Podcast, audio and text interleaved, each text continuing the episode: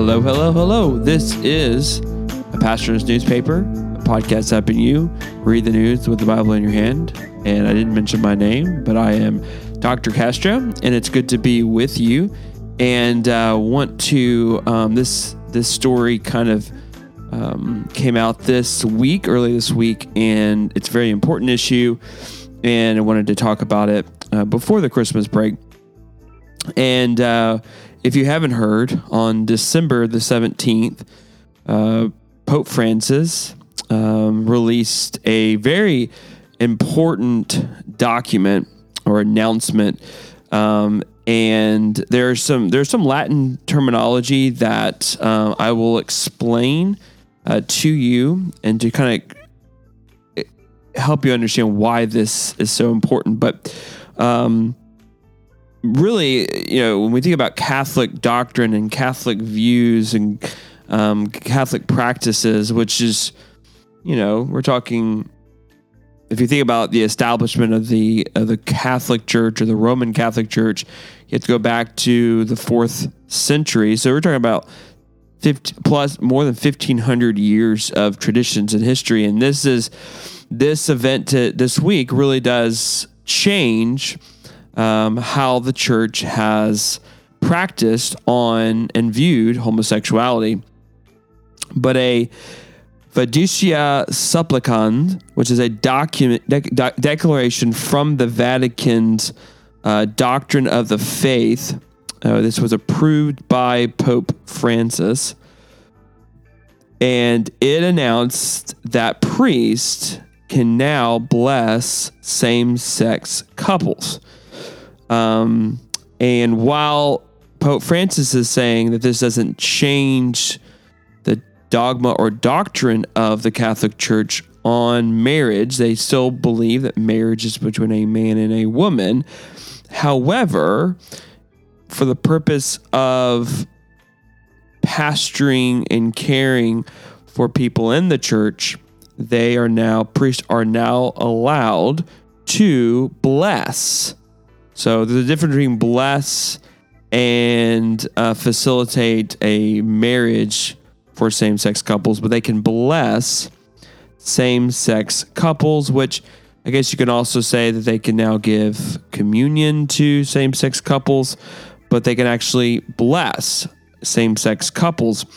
And, um, and really, the, the church is aligning with Pope Francis Pope Francis's fatherly and pastoral approach. And really, this wasn't a, it's a surprise, it's a shocker, but this has been years in the making because Pope Francis is, is in comparison to Pope Benedict and other popes that come before him, is quite liberal and not well liked by the diocese and especially in America where those the American Catholic Church and a lot of the the the high up bishops within the Catholic Church in America are, are quite conservative and have been very critical of Pope Francis, and this has led them to be continuous to be critical of Pope Francis and his views, and especially on his views on homosexuality. And you see this issue, and, and I want to bring up we we talked about this uh, about several months ago about um, um, Andy Stanley and a similar issue. Obviously, he's not Catholic, but uh, pastor of a prominent evangelical Protestant church in Atlanta on really the separation of doctrine and biblical truth and ethics and pastoral um, counseling and care. And really, you see this division or separation between doctrine and ethics and practice. And really, what you see the Catholic Church is Pope Francis is saying, well, the Bible says homosexuality is a sin, but in the area of practice and ethics and pastoral approach, uh, we think it's best to bless same sex couples. And really, Andy Stanley is saying a similar thing. And you you see then there's a, really what they're affirming is there's a a clear division between God's agenda and the church's agenda or a pastor's agenda. where they clearly would say that the Bible is against homosexuality, therefore God's against homosexuality, but the church should accommodate, you know, people's uh, individual decisions, people's individual autonomy, and the church should bless, should support those decisions that are against God's word. And so the Catholic Church is is joining that, which is very concerning. And um, and I think another you know way, I kind of said this on the on the beginning why this is such a significant moment in the history of the Catholic Church in particular is because of the weight of the of the opinion and declarations of popes. You know, if you don't understand the way that the Catholic Church is structured, is is you you, you know the you have a hierarchical system, and the the Pope is the vicar of Christ on earth.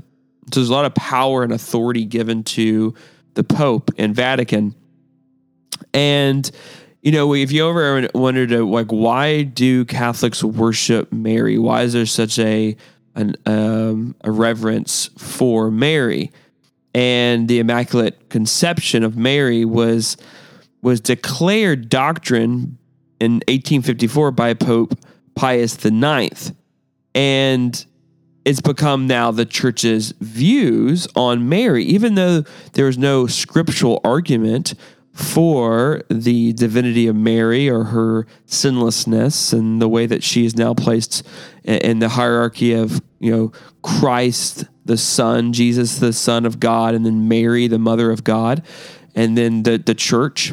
Um, why she's given that role and that that providence is not there is no scriptural argument being made by Pope Pius IX in 1854. He just declared it to be true. And if you know anything about the Catholic Church, you know how important Mary is. I mean, these the I always like to say this, the university, right? The Notre Dame, the Catholic school. Notre Dame, the Holy Mother, and the importance of Mary to the Catholic Church and their understanding of who to ask forgiveness to, who to pray to. Mary is a part of that. And so that is there was no scriptural argument made, and that's why the Reformation and Martin Luther and the Reformers argued strongly for Scripture alone, sola, sola scriptura, that the Scripture alone has authority, not the Pope. And you see in 1854, when the Pope has the authority that he has, the the damage it can do to the church. And so we see again now in 2023 with Pope Francis, his declaration, his there's no argument being made from scripture, but the Pope, you know, ex cathedra, you know, sitting on the throne of over the church on earth, Christ, their view, Christ giving that authority to the Pope, which the scriptures does not affirm. And now he's declaring that priests can and should and ought to bless same sex couples. Now, they're what they're doing is is that you know while it's you, you think well the Catholic Church it's a it's a, it's a spiritual institution, it is also a political institution. It it knows how to spin things with a with a, with a nice PR brush you know they're they're clearly saying that um, in their declaration that yes you can bless same sex couples but we don't um, we don't allow you to affirm same sex marriage. You should not um, facilitate or um, administrate or administer a same sex uh, marriage or wedding ceremony. But like how do you distinguish a ceremony of blessing but then not call it a wedding or an affirmation of that as a legitimate marriage, which, as if you know much about the last few years, was an issue in Germany. You had priests in Germany basically affirming gay marriage and doing it outside the affirmation of the Vatican, but they didn't get punished. And now Pope Francis is saying you can bless same sex couples saying it's the proper pastoral thing to do, even though Our doctrine's not changing. Our views on what marriage is is not changing. However, for the purpose of accommodating people and, and pastoral um, care and counseling, we're going to allow you to bless them, which is by definition saying you're affirming it and saying it's okay. Like, and I think, you know, with the issues, like the, the Catholic structure and the Catholic views are so damaging because there's nowhere in scripture that gives one man on earth that much authority over the church. And we see clearly in Paul's letters in particular that Paul planted churches and and and commissioned the churches to appoint elders to govern over the church. Um, and to and to lead the church and to shepherd over the church. But the god's word christ jesus his teachings the word of god is the authority in the church. It's the authority over the church. Christ is the the head over the church. There's no there's no underhead. There's no uh, the, the the view or the idea of the, of the Pope or the role of the Pope is so against what Scripture says that um, this is the this is the damaging consequences of that structure the episcopacy, the, the episcopacy structure of the the bishop or the of the or the of the, over the church. This one bishop over the church, and he gets to rule over the church is just not in the New Testament. Paul didn't see himself as a the vicar of Christ or the the bishop over the church. I mean, even we see that the disagreements in the church over circumcision, what do we see? You see the church in Jerusalem and James and the other apostles calling leaders of the church to Jerusalem, and they decided the matter together and then communicated it to the rest of the church. Not one person just dictating what is right and what is wrong based off their own view. What we see here, Francis obviously believes that same sex uh, couples is not sinful, it's not wrong and therefore he has, uh, in a very sneaky, subtle way, over time, has moved the church to this point where now it's able to declare that priests can now bless same-sex couples.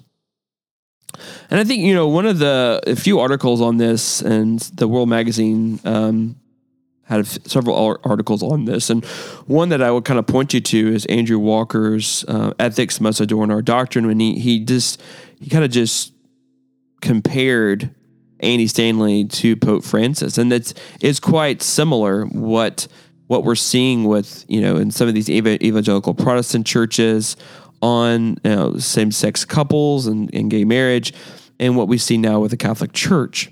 And what Andrew Walker um, addresses and points out is again the separation of doctrine and ethics, or what we believe and how we act. And the Bible doesn't just doesn't cut those apart. It doesn't separate those two things. Nowhere in scriptures does it say believe this, but then go do something counter to what you believe. And which by definition is double-minded, which the Bible clearly says is wrong. And f- the fool is double-minded. But yet we see with Andy Stanley, we see with Pope Francis, this double mindedness, which is confusing. The Bible is not confusing. God is not confusing. God is clear. His word is clear. It's it's it's, it's there for us to, to to know and to understand. So to create this division would to be would be confusing and double minded. Paul says, and Andrew Walker uh, addresses this and, and, and kind of focused on this passage in Titus chapter 2, 11 through 14, which helps us to understand that what we believe does affect how we act. He said, For the grace of God has appeared, bringing salvation for all people, training us to renounce ungodliness and worldly passions, right? It trains us, salvation in Christ trains us to renounce sin and worldly passions, which right there, if you're a follower of Christ, you are to renounce the things of the world. You are to renounce sinful ways. And, and nowhere are we saying that, you know, a Christian is in sinless. We're all sinners, but at least we're, the important part of that is you're admitting that the things that you do that are wrong are sins and that you shouldn't do them. You should, you should put to death the deeds of the body, Paul says in Romans. Let me continue here in Titus chapter 2.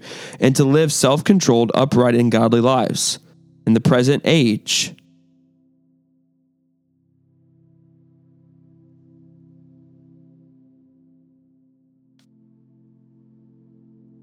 waiting for our present blessed hope, the appearing of the glory of our great God and Savior Jesus Christ, who gave himself for us to redeem us from all lawlessness and to pur- purify for himself a people for his own possession who are zealous for good works. The the philosophy, the idea, the the the truth of the matter is that our faith in Christ does change and transforms us. So the logical outworking of the gospel taking root in our lives should be biblical ethics. And a biblical ethic is a biblical sexual ethic is that same sex same sex um, marriage, same sex couples are not by God's design. and It is a sin. And nowhere am I saying that those who who have same sex attraction cannot be saved. We live in a fallen world. We are we are broken and needing of Christ's grace to to transform us and renew us. But a part of that transformation is not just simply you're saved from your sins, but you're saved from sin and death, but you're also saved for good works. You're saved for godliness. You're saved for a self-controlled and upright life that that is a progression that is a you know progression of sanctification and holiness that doesn't happen immediately but over time through the holy spirit's work in your life through reliance and, and, and growth in the knowledge of god's word through prayer through fellowship and being a part of the church there is a gradual transformation of a life. But and that's and the pastor the pastoral approach is to walk with people on the discipleship journey towards being conformed in the image of Christ and to encourage and to correct and to teach people to live their lives according to the word of God, not to accommodate people's desires and worldly passions. That is pastoral malpractice. And what we see with Andy Stanley, what we see now with Pope Francis, is pastoral malpractice practice. It's allowing and affirming and celebrating what the Word of God says is wrong and not good for the Christian to pursue. And I think that's that's what makes this such an important issue. And I think it is a temptation in our day and age, especially for churches and pastors, as we try to love people, which we're called to do, care for people, which we're called to do, show kindness to people, which we're called to do, to be gentle, as we're called to do. But at the same time, with those principles, with those attitudes, which are really important, but at the same time, not compromising truth. And that's what makes this issue so important. And, you know, Dr. Al Mohler, who, let me just say this quickly, is celebrating, um, he is now the longest tenured president of the Southern Baptist Theological Seminary. Um, I think he, also, I think he read that he is the longest serving leader of any Southern Baptist institution. And I just want to, I was a, a, student at Southern, uh, at, at uh, Southern Seminary uh, I you know received two degrees there and taught at Boyce for a semester and uh, really uh, just appreciated um, my time there. And so I wanted to thank Dr. Mohler and his leadership. And, um, and I just appreciate that he continues to write and continues to to comment on these issues. And, and he talked about um, the the impact, the ripple effect that this will will have. You know, I, we think as Protestants that we're so separate and and disconnected from the Catholic Church. But you know, the Catholic Church is such a a powerful institution. It's such a old institution, and it touches a lot of different people around the world. And to say that their their decisions this week will not affect Protestants, I think is is naive. There will be a ripple effect, um, and and I think that's why Andy Stanley, you know, comments and some of his decisions and statements on um, same-sex couple are so impactful because it's you know North Point is a prominent evangelical church. I mean, he also he's the son of Charles Stanley, which is another you know part of of his influence, even amongst Baptists.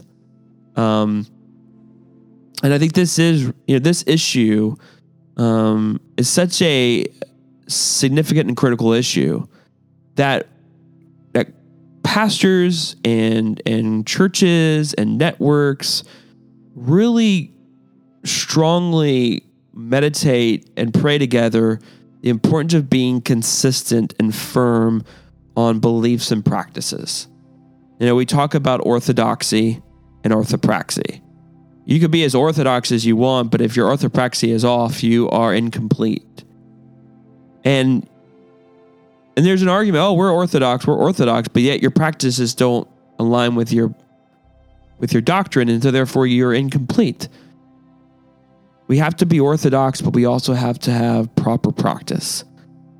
And at this, and then which makes it comp, like makes it hard. We, you know, being a Christian, being leaders in the church is not easy. It it's we are, as I like to think, we are in the wilderness, you know, on our way to the promised land, and there's difficulty in the wilderness and we have to rely on the manna from from heaven. We have to re- rely on the the water from the rock. We have to rem- remain.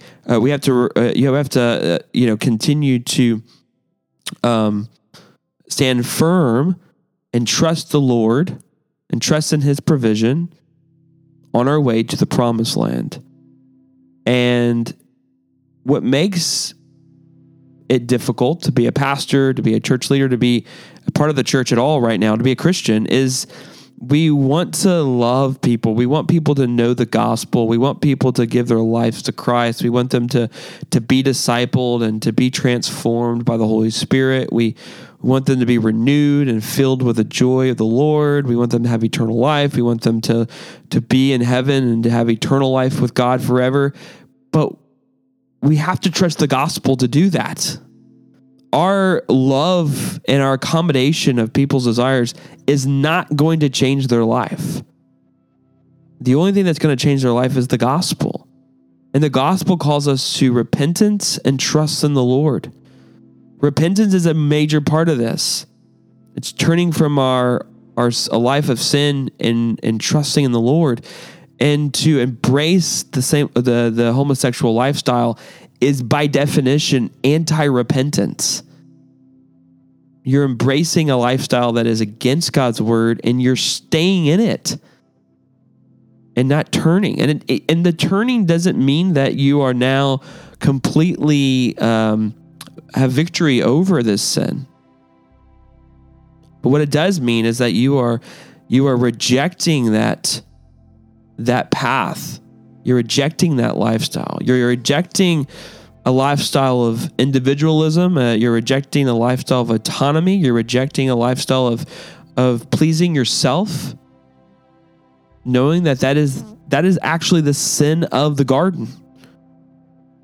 And you are now turning and trusting in the Lord to not only forgive you of your sins and your rebellion, but also transforming you into his image.